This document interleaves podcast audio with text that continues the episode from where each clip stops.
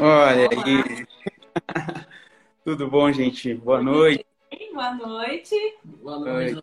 Como é que vai? Tudo jóia? Tudo jóia, tudo jóia. Obrigado, gente. Obrigado por aceitar o nosso convite.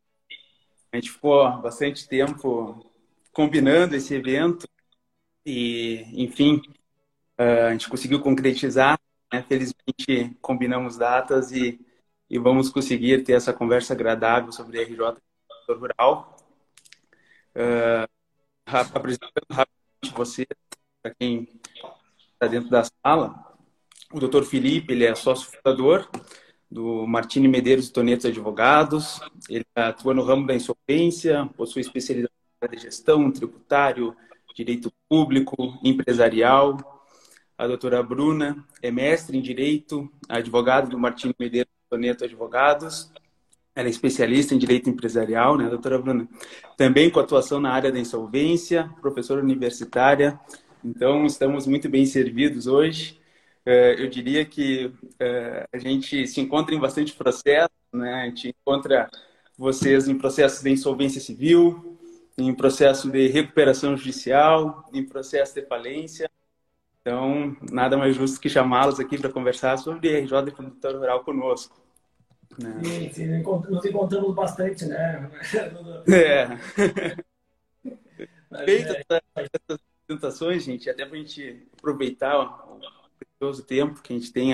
Infelizmente, o Instagram ele só nos delimita uma hora de live e o tema é, é, é longo, é interessante, tem muito na manga, né? Uh, a gente está realizando uma série de debates aqui no, na, na nossa página comentando essas discussões sobre a, a Lei 11.105. A gente já teve a felicidade de contar com o professor Gladson Mamed, já tivemos a, a felicidade de contar com, a, com, o professor André Santa Cruz, o administrador e gestor judicial, o Gilmar Laguna, mas até então faltava esse bate-papo com quem vive de uma forma ainda mais aproximada uh, esses anseios de, de, de devedor, né, no momento de uma crise. Então a gente precisava conversar com vocês, advogados, né, de um, de um devedor, de um insolvente. Né? A gente sempre brinca que o, o advogado do, do, do devedor é aquele médico plantonista, né? É, chega, aquele paciente, sofreu um acidente, ele faz tudo para não perdê-lo, né, mantê-lo em vida. E sabe que às vezes não pode perder o timing, né? Não pode perder uh, a, a, situação, não pode atrasar, sob pena de daqui a pouco não poder recuperá-lo mais, né? Exatamente. Mas, já vou provocá-los, já de, de partida. Tá? Uh, a gente sabe bem da, da importância do, do agronegócio para o Brasil. Um a cada três empregos vem do agronegócio, um quarto do PIB vem da cultura uh, agrícola. Né? É, é um setor que merece um, um, um olhar apurado.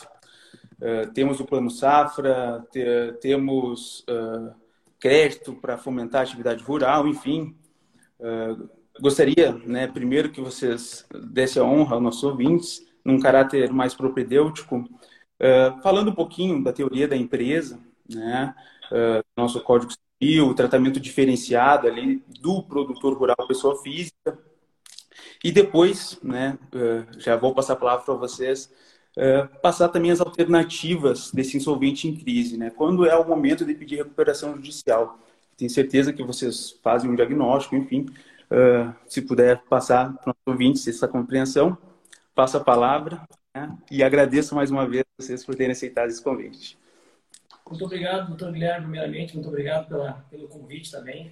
Ficamos muito contentes, contentes com a, com a proposta aí e o tema também é bastante desafiador. Né? É um tema é um tema novo, então agradecemos ao escritório da Francine Pauli Santos, Administração Judicial, aí, pelo convite a nós aí é, neste momento.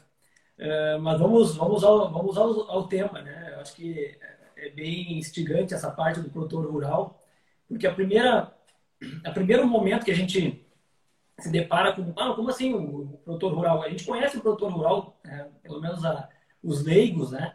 Eles conhecem o produtor rural o, o, como aquela pessoa física, ele atua em nome da pessoa natural, né? Ou seja, ele não é uma empresa, ele é o ele é a pessoa física que faz a produção, né? Entretanto, o, o, Código Civil ele trata o produtor rural como um ser diferenciado em relação a, a, né, a que ele tem que ter algum privilégio né, em relação à parte empresarial. Por quê? O Código Civil ele, ele considera o empresário aquele que exerce, né, vou ler aqui um pouco o artigo 966 do Código Civil, tá, que ele considera empresário quem exerce profissionalmente atividade econômica organizada para a produção ou circulação de bens e serviços. Né? Então, o produtor rural, ele é, sim, um empresário, mas ele é um empresário facultativo. Tá? Que, o nosso, que o Código Civil, ele, ele, ele, ele permite que o produtor rural, para estar regularizado, é, ele não precisa estar inscrito como empresário. Eu não vou falar muito da, vou tentar é, não falar muitos dados técnicos, né, doutor Guilherme? É tentar ser mais simples né, no palavreado para nós tentar fazer com que os, os ouvintes também entendam também, o próprio produtor rural também que está nos assistindo, né, ele entenda de forma mais simples, né? Então, uh, decorre do próprio Código Civil essa faculdade dele de se inscrever como empresário. A partir do momento que ele se inscreve como empresário, ele pode usar a lei da recuperação judicial a seu favor tá? Porque o empresário, o empresário normal, ele tem obrigatoriamente para estar irregular, ele tem que estar registrado no registro de empresas mercantis. E o produtor rural não necessariamente, tá? E o artigo 971 do Código Civil ele diz aqui, né, um empresário cuja atividade rural constitua a sua principal profissão pode, observadas as formalidades de que trata o artigo 968 e seus parágrafos, requerer a inscrição no registro público da empresa mercantil. Então, aquele pode é a faculdade que ele, que ele tem de ser ou não ser, né? Uh, e, e, aí nós temos o, tra o, tratamento favorecido que é dado no Código Civil em relação ao produtor rural. Né? Obviamente que, que uh, o produtor rural ele está sempre eh, sujeito a determinados intempéries e tudo mais, né?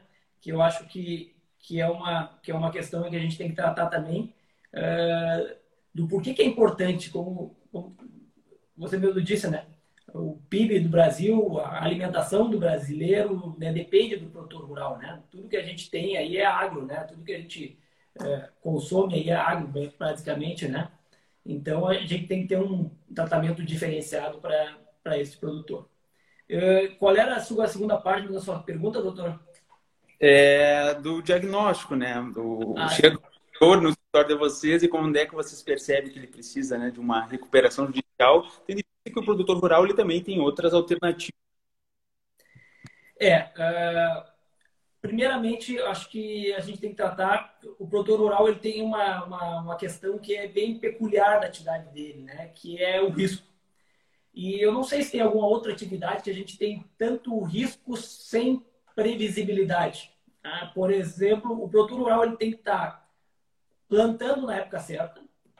Quando ele planta, ele tem que, ele tem que uh, muitas vezes esperar a chuva. Tá? Tem que chover no período certo. E essa chuva tem que parar. Né? Uh, essa chuva, daí tem que vir o sol. No meio desse sol tem que vir chuva.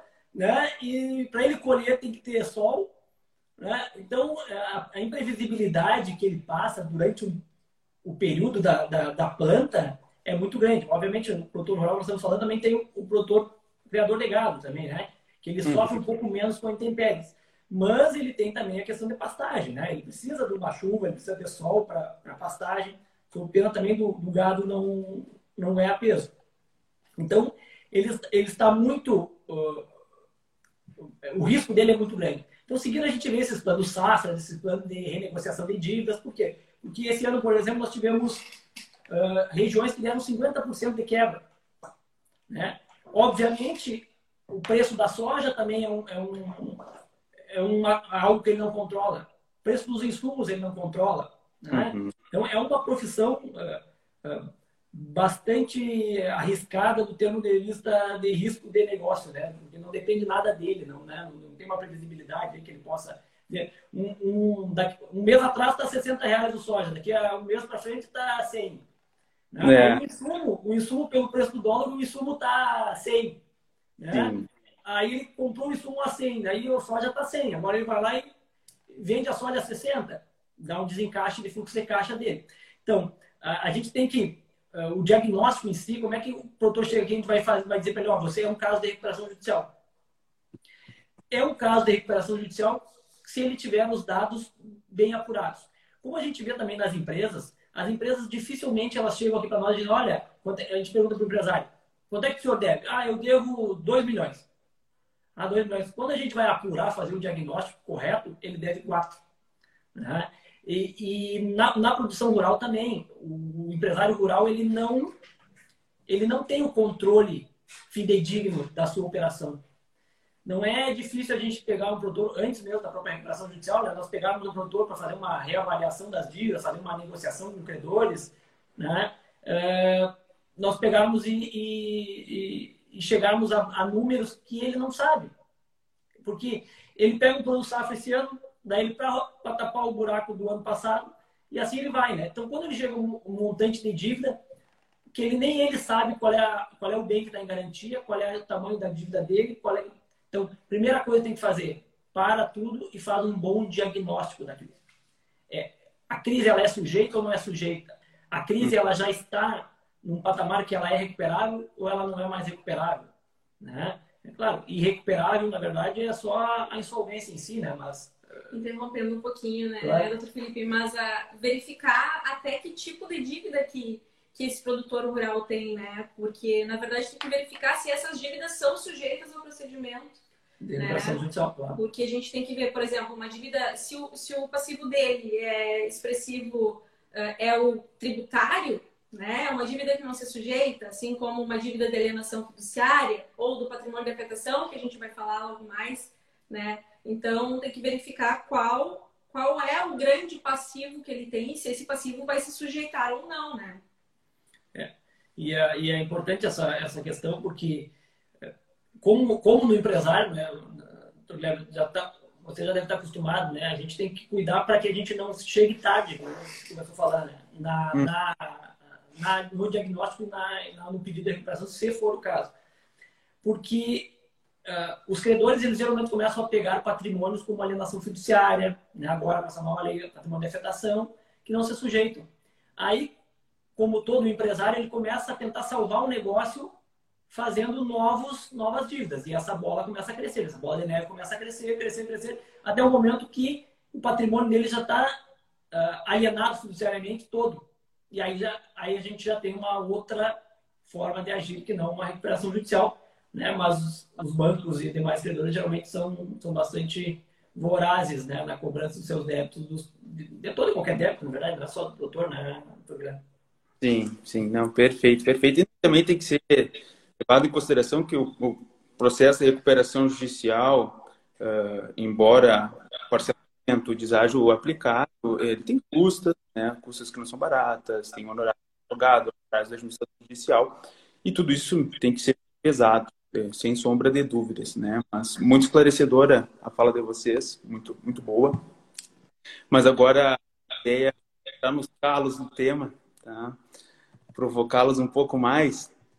É, vocês é, já deram uma explanação, né? O Dr. Felipe muito bem falou da teoria é, do, do, do, empresário. E a gente sabe que a lei 11.005, ela eh, nos artigos iniciais, indica sua aplicação para empresários e sociedades empresárias. Por outro lado, logo na sequência, ela dá um rol taxativo a quem não se aplica, né? no que não se inclui produtor rural. É, a gente tem ali a sociedade de economia mista, empresa pública, instituição financeira, dentre outros, né? Mas o produtor rural a gente já percebe que ele está contemplado, afinal de contas, ele é um empresário. Né? É, compreendendo isso, é, esse tratamento favorecido, diferenciado para o produtor rural, uh, na, quanto à inscrição e os efeitos aí decorrentes, essa é uma questão uh, essencial que eu boto como introdução para questionar o seguinte. A gente sabe que para pedir a recuperação judicial, a inscrição ela tem que ser realizada. É um dos requisitos né, do artigo 51 é apresentar a certidão que está habilitado na junta como um, um, um empresário, uma pessoa jurídica, né? Uhum. Uh, essa inscrição, né, é, aquele empresário rural que já exercia essa atividade, ele realizou aquela inscrição posteriormente, como o doutor Felipe falou, e a atividade dele, a gente sabe que não é ilegal, né? Afinal de contas, não é novidade isso, uh, sequer a ausência de uma norma que desautorize o produtor rural exercer atividade empresarial sem ter essa né? ao mesmo tempo a gente sabe que a lei ela requisita no artigo 48 uh, o biênio né de atividade dois anos de atividade mas aí abre toda aquela discussão travada no julgamento da STJ o famigerado julgamento uh, 1 milhão 800 mil e 32 do Mato Grosso do Sul o, o recurso especial julgado recentemente pelo nosso Superior Tribunal de Justiça da possibilidade ou não daquela atividade rural anterior ao registro ser considerada e contemplada nessa recuperação judicial. Queria que vocês falassem um pouco desse registro, né? um pouco desse julgamento, dessa ideia de que uh, um registro realizado logo antes do pedido de recuperação judicial, a possibilidade desse produtor utilizar, né? afinal de contas, ele não era obrigado a ser, a ser inscrito, né? utilizar aquele período de atividade anterior à inscrição. Passo a palavra para vocês. Então, é, primeiramente eu quero agradecer a oportunidade, doutor Guilherme, eu agradeço a oportunidade também e pela doutora Cristiane, pela doutora Francine, minha professora Francine. Quero dizer que é um grande, uma grande satisfação falar sobre esse tema que eu tenho bastante apreço, sobretudo nesse atual contexto de crise, né? uma crise sem precedentes. A gente fala de crise de Covid, a gente fala de crise de fatores climáticos, né? Falando de crise, a gente fala da seca. E graças a Deus a gente tem que erguer as mãos para o céu, que a nuvem de gafanhoto não veio, veio para cá, né? Uma trajetória. E, mas então, é, sobre essa questão, a gente tem que falar exatamente nisso que, que, que o senhor falou, que é o caso Cupim, né? Que no final do ano passado, o STJ, ele entendeu que o produtor rural ele também pode se socorrer do Instituto da Recuperação Judicial e acabou alargando o rol né, de legitimados lá da Lei 11.101. A partir disso, então, o produtor rural, uh, que tem, na maioria das vezes, um passivo bastante expressivo, em razão da natureza da sua atividade, ele passa a ter essa outra alternativa né, de reestruturar o seu passivo uma decisão louvável, né? Uma decisão que veio a contribuir muito, considerando que o setor do, do agronegócio é uma atividade extremamente relevante para o nosso país, né? E é um dos pilares da nossa economia. Então, quando a gente vai falar dessa decisão, é importante a gente entender quais eram os óbices que impediam a recuperação judicial do produtor rural no cenário no, no âmbito nacional, né? Uhum. E a primeira controvérsia, ela diz respeito à necessidade de registro desse produtor rural na junta comercial e mais, que esse registro tivesse sido feito há mais de dois anos na data do pedido. Então, essa condição, que é fruto lá do artigo 48 uh, da lei, exige, dentre outros requisitos, que o produtor rural tivesse feito esse registro há mais de dois anos. Né? Uh, e essa decisão teve, então, uma, uma alteração com base numa interpretação do Código Civil. Por quê? Porque o Código Civil ele estabelece uma alternativa, como o doutor Felipe falou, do produtor rural ou realizar o registro na junta comercial ou não. Ou seja, tratando-se então de uma alternativa, né, é uma opção, de modo que sem registro ele ainda exercerá uma atividade regular. Bom, mas aí vocês vão me perguntar qual é a diferença, então, me registro ou não me registro?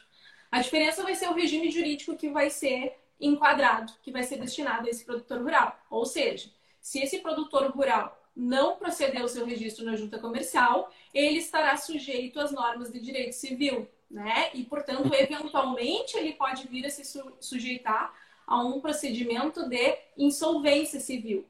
Ao passo que, se ele optar por se registrar na junta comercial, ele poderá se socorrer do, do, do, Instituto da Recuperação Judicial, mas ele também poderá estar sujeito a um procedimento de falência. Né? Então, esse entendimento foi no sentido assim, de que esse registro ele apenas declara a condição de empresário, né? Mas ele não tem o condão de transformar em uma atividade regular, uma vez que essa atividade já era, já era regular, mesmo exercida enquanto uma pessoa uh, física, né? Uh, então, na verdade, o, adotando né, esse entendimento, foi admitida, é admitida a recuperação judicial do empresário, uh, desde que devidamente registrado, só que a gente ainda tem que obedecer, esse, essa, tem que comprovar o exercício da atividade por esses dois anos. Mas aí o STJ entendeu pela viabilidade de autorizar que essa comprovação da atividade fosse feita lá enquanto ele exercia como pessoa física. Uhum. Então, como que se faz? Né? Uh, comprova por outros meios, né? Por exemplo, por uma declaração do imposto de renda ou pelas notas fiscais de, de compra e venda de, de, de, produtos né, destinados ao agronegócio. Uhum. Realmente, tu não, né, não é uma prova difícil de se fazer, né? Porque é, se tu é produtor rural há mais de dois anos, tu tem bloco de produtor, tu tem declaração de imposto de renda, tu tem declaração de semoventes, tu tem uma série de, de, de dados que facilmente tu comprova, né? Uma própria inscrição na inspetoria veterinária com o número de animais lá, tu, né? Ou seja, é, é, isso aí para mim não é óbvio, né? Em relação ao, ao procedimento de recuperação judicial.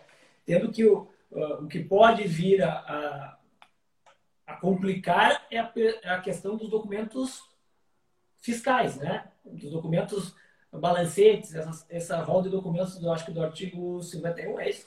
Isso. É, é, é, é, né? É, não estou lembrado se é do 51. É o rol de artigos uh, do 51. Ah, mas também eu acho que com essa decisão, por ter ficado muito claro que, que ele pode pegar a atividade anterior, qual é o documento hábil, uh, contábil e fiscal do, do produtor rural pessoa física? É o livro caixa. Embora né, o livro caixa só o, o, o, produtor em si ele não usa, ele só manda para o contador para fazer o, livro caixa e, e, mais ou menos também, né? Uh, porque é, a, eles só fazem quando eles são chamados na Receita Federal para explicar alguma coisa a eles. E aí, o que eu faço? Aí tu vem aqui, aí eu digo para tu, tem o livro caixa, cadê? Mas eu não tenho o livro caixa, né? Isso aí é 99%, tá? é assim que funciona. então, tu vai chamar o contador aqui, vai mandar fazer o teu livro caixa, você aqui para poder apresentar teu livro caixa, né? Porque porque senão é só documento para cá, documento para lá e não tem efetivamente formalizado no caixa. Então, ao meu ver, também a, a jurisprudência ela vai ter, né, esse é um entendimento meu, que a jurisprudência vai ter que aceitar também como documento pretérito o livro caixa do produtor rural. Não vai querer uma escrituração uh, empresarial de uma coisa que ainda não estava obrigado. Né? Ou seja, então, na verdade, eu estou fazendo um documento que não existe. Então, somente para minha recuperação judicial. Então, acho que o judiciário tem que ser sensível a essa situação também e aceitar o livro caixa dele como documento comprobatório hábil né, da atividade rural e também dos livros contábeis né, necessários a, ao ingresso da, da infração. Né?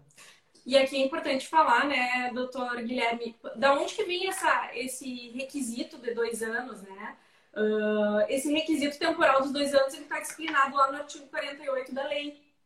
E o intuito do legislador foi considerar que apenas as empresas consolidadas pudessem se socorrer desse instituto, né? Ou seja, tem um estudo, né? o legislador quando ele foi uh, editar a lei uh, se baseou em estudos que comprovam que um grande número de empresas, né? Não posso dizer a maioria, mas um grande número de empresas acaba quebrando nos dois primeiros anos de atividade. Então, quando a gente vai falar em uma atividade que merece ser preservada, a gente tem que falar de uma, uma atividade que, que, que é viável, né?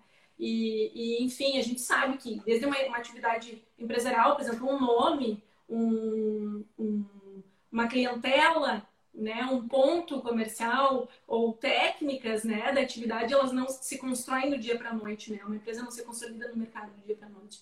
Então, daí vem uh, essa necessidade.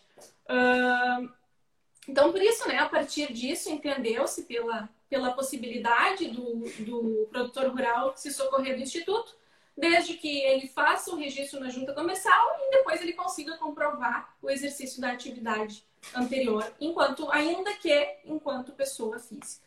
É, e é interessante também a questão da pessoa física. Né? Não é toda e qualquer dívida que ele está sujeito à recuperação judicial. Né?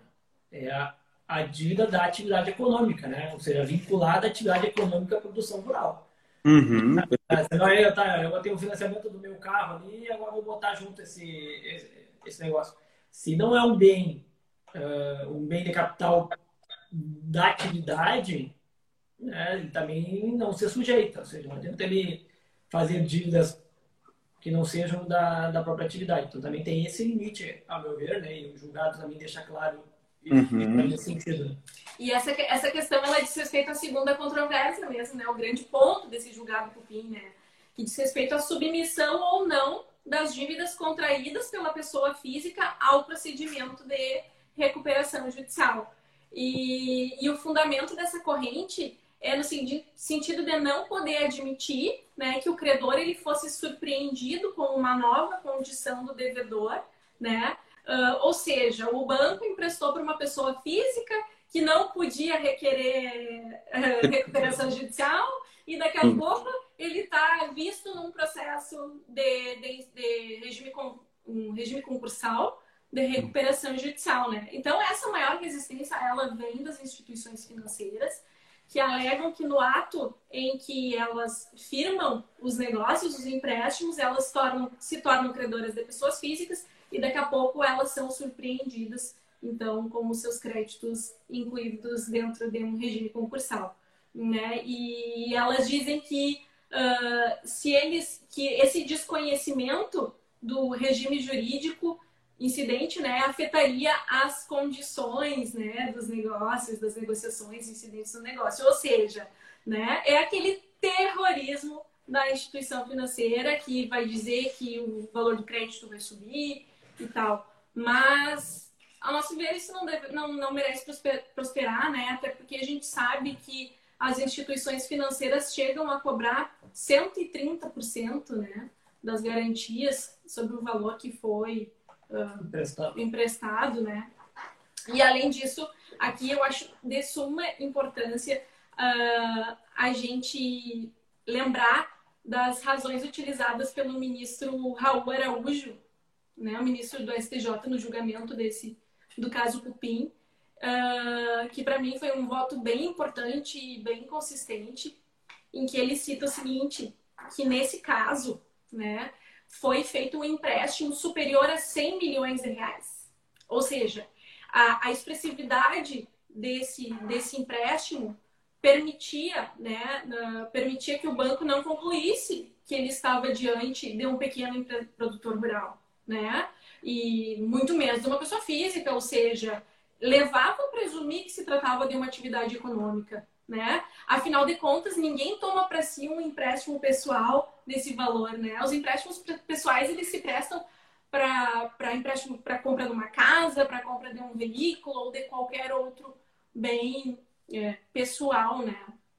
E, e aqui, então, complementando o que o Dr. Felipe falou, a, entram as dívidas, então, entende-se pela possibilidade de inclusão das dívidas que foram constituídas pela pessoa física, mas aquelas dívidas que foram feitas para financiar a atividade rural. Ou seja, aqui a gente não vai poder colocar cartão de crédito pessoal, aqui a gente não vai poder colocar, tipo, despesas de plano de saúde, enfim, né? São as despesas pessoais, uh, as despesas pessoais da atividade empresariais.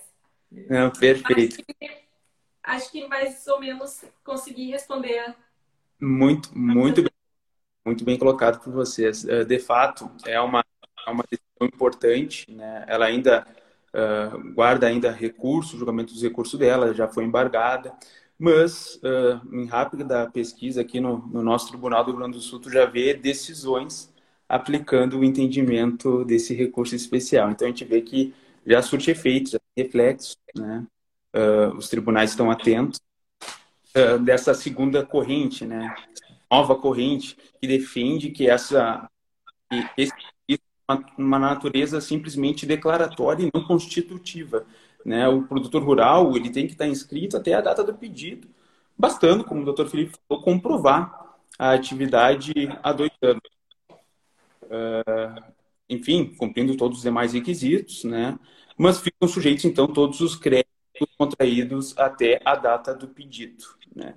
A gente ainda tem uma terceira corrente, que é mais discreta, né, que, ela, que, ela, que ela defende que a própria inscrição ela tem que ter sido há dois anos do pedido da recuperação judicial, o doutor se inscreve, tem que aguardar dois anos para pedir a recuperação uh, judicial dele e que, por óbvio, né, débitos contraídos nesse interim de dois anos, somente esses estariam submetidos à RJ, que uh, ela guarda menos força, né, mas é mais discreta. Né? Sobre o que o doutor Felipe, da, o doutor Felipe falou da dificuldade documental, de fato isso vai, vai ser um desafio.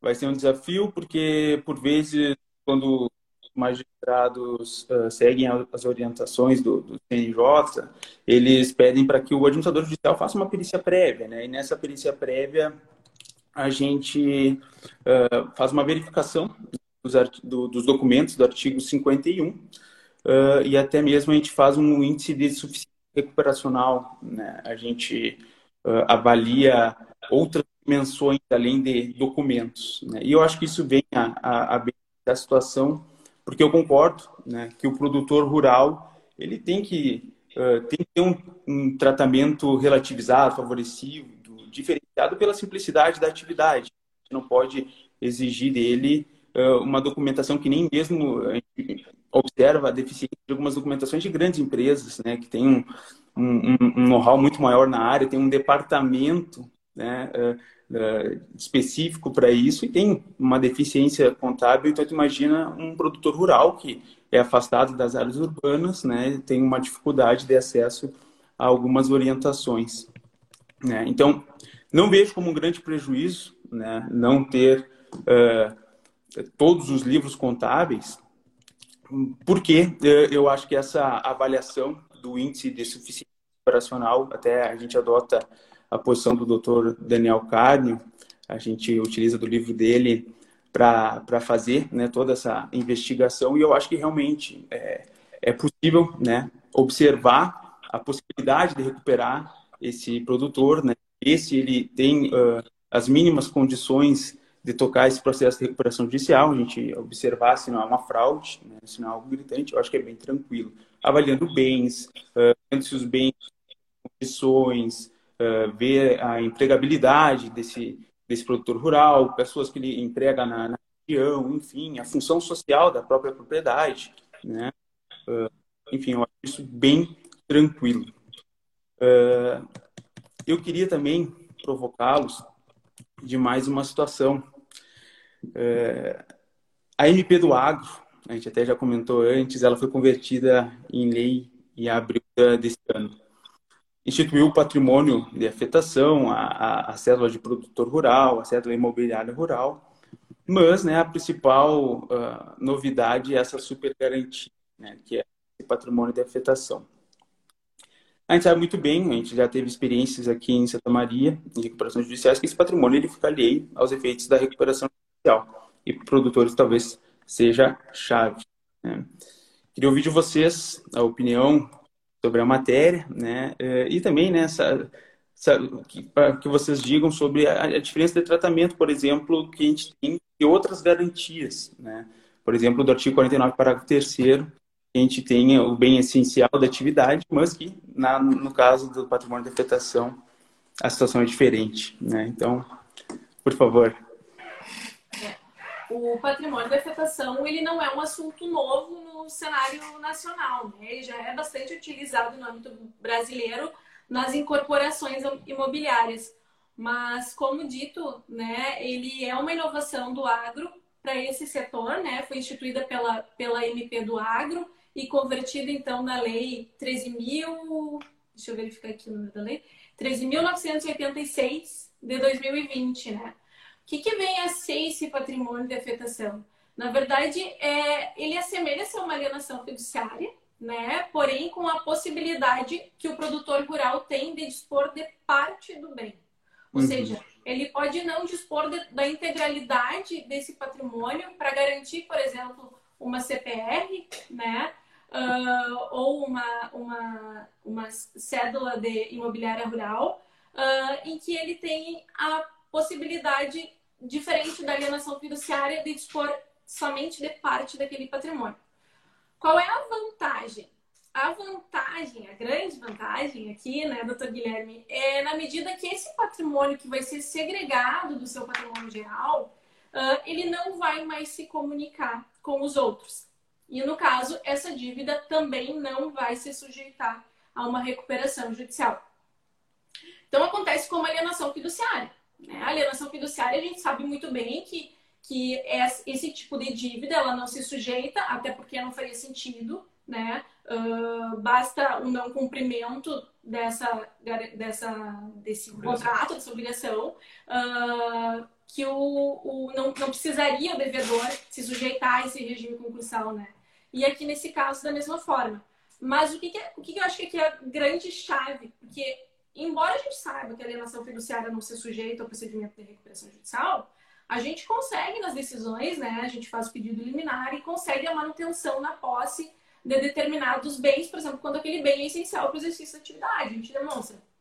Olha, excelência, né? A gente sabe que esse tipo de garantia não se sujeita, contudo, sem essa sede, a empresa não consegue, não vai conseguir alcançar o objetivo preciso da lei, né? Então, nesse caso, a grande inovação aqui, eu acho que a grande questão-chave é que é possível tu indicar nessa CPR que a, a, a importância desse bem, né? A, que ele é um bem essencial para a atividade. Então, de uma certa forma, tu consegue até uh, garantir a permanência né, desse patrimônio nas mãos do produtor rural. Por outro lado, também tu consegue proteger ele né, desse regime concursal e eventual insucesso da recuperação judicial, que a gente sabe que o insucesso é a convolução do, do, do, do processo de falência, né?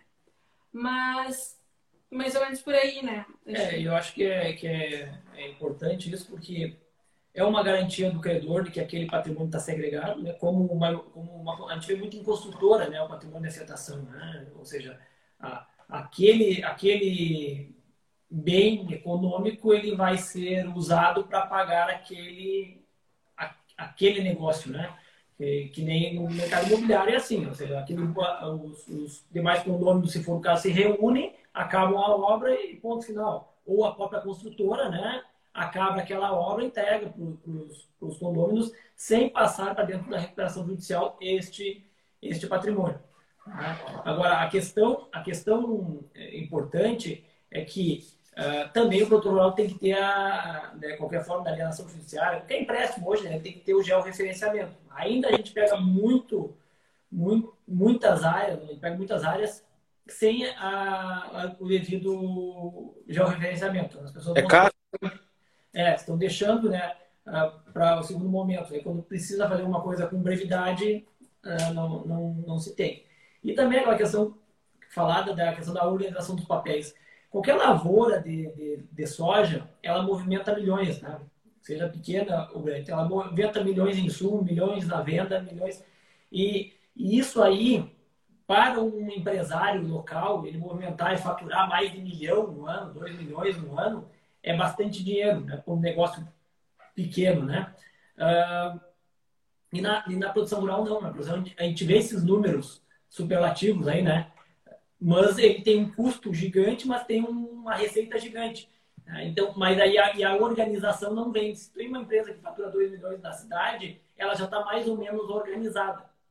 Uh, uh, tributariamente, contabilmente, né? Uh, financeiramente, né? mais ou menos, né? eu digo, né? não sabe como é que é, né?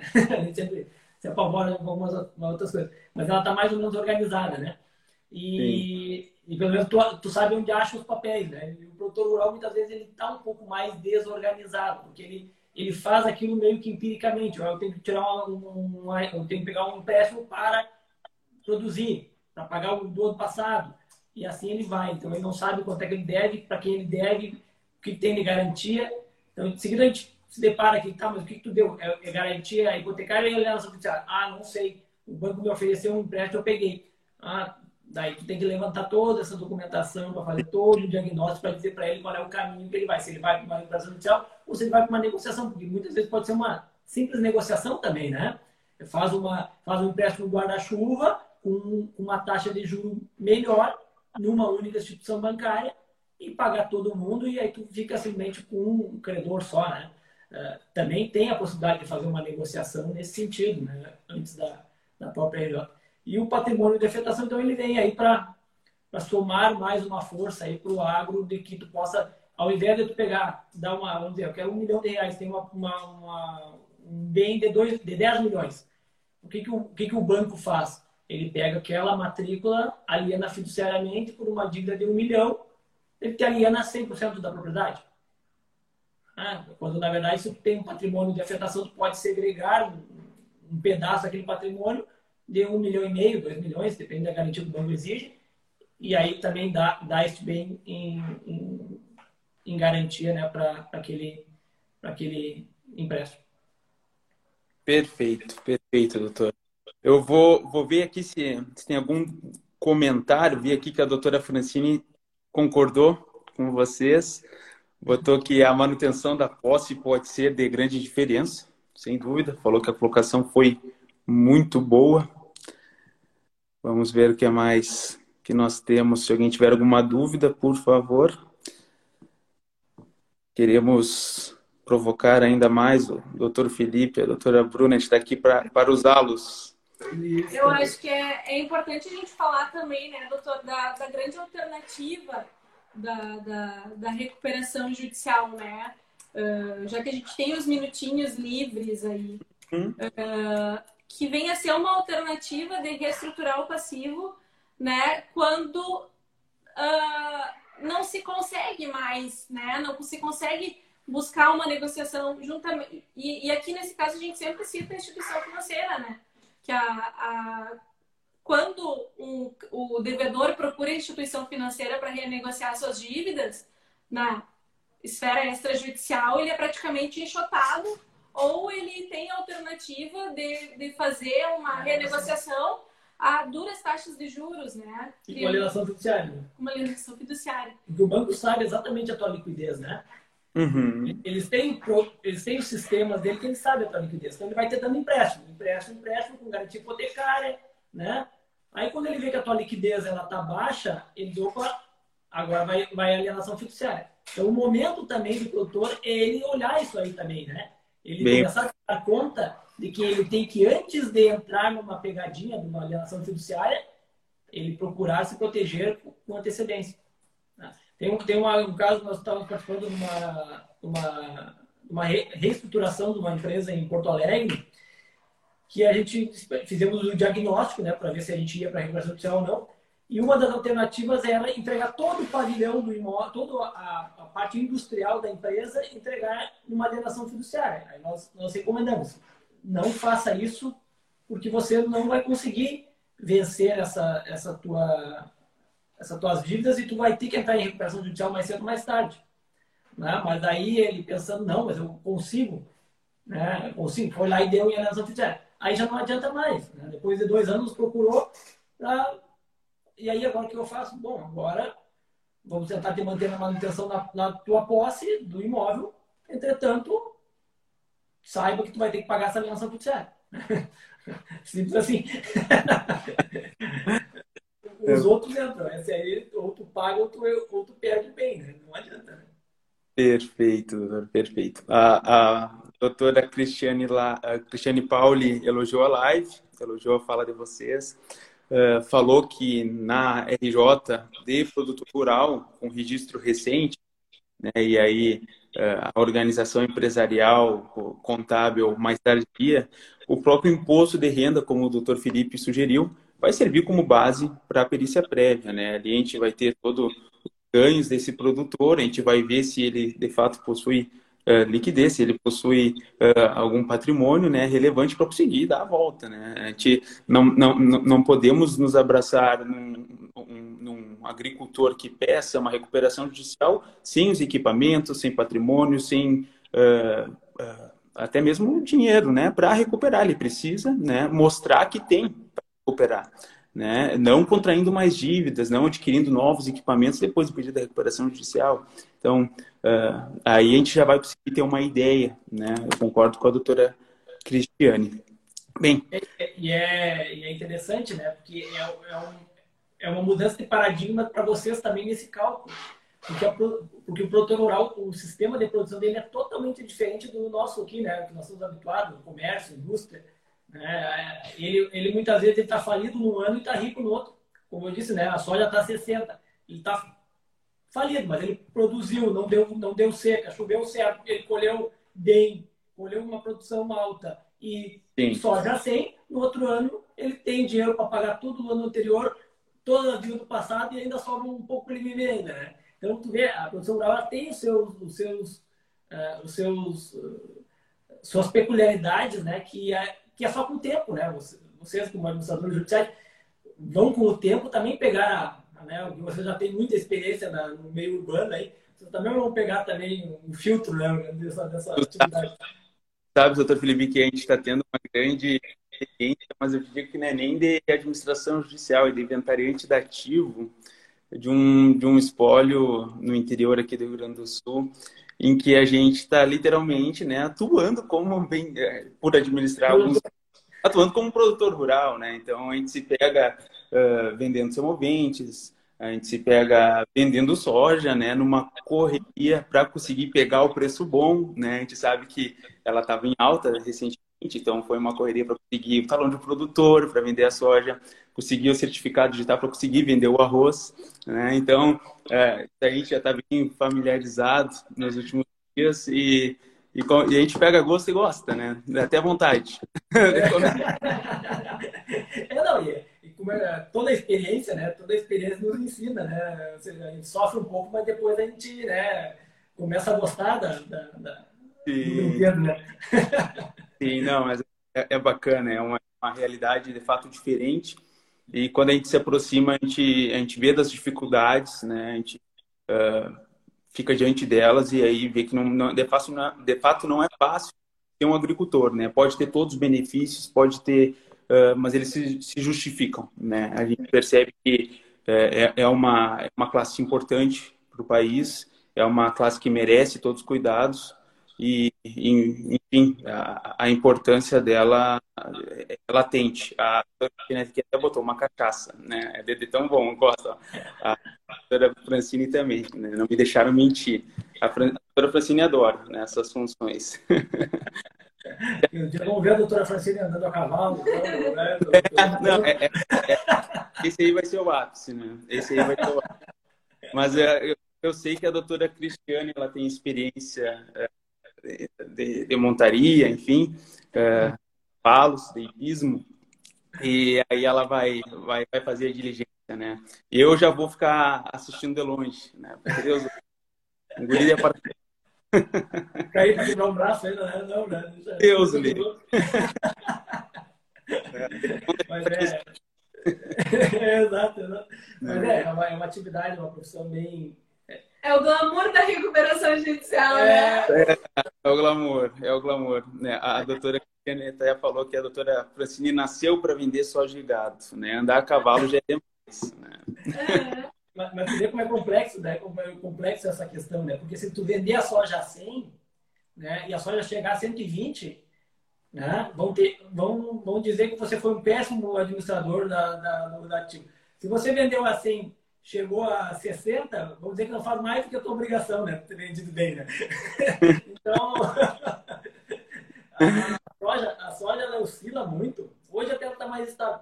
Como a gente acompanha mais de 15 anos, né?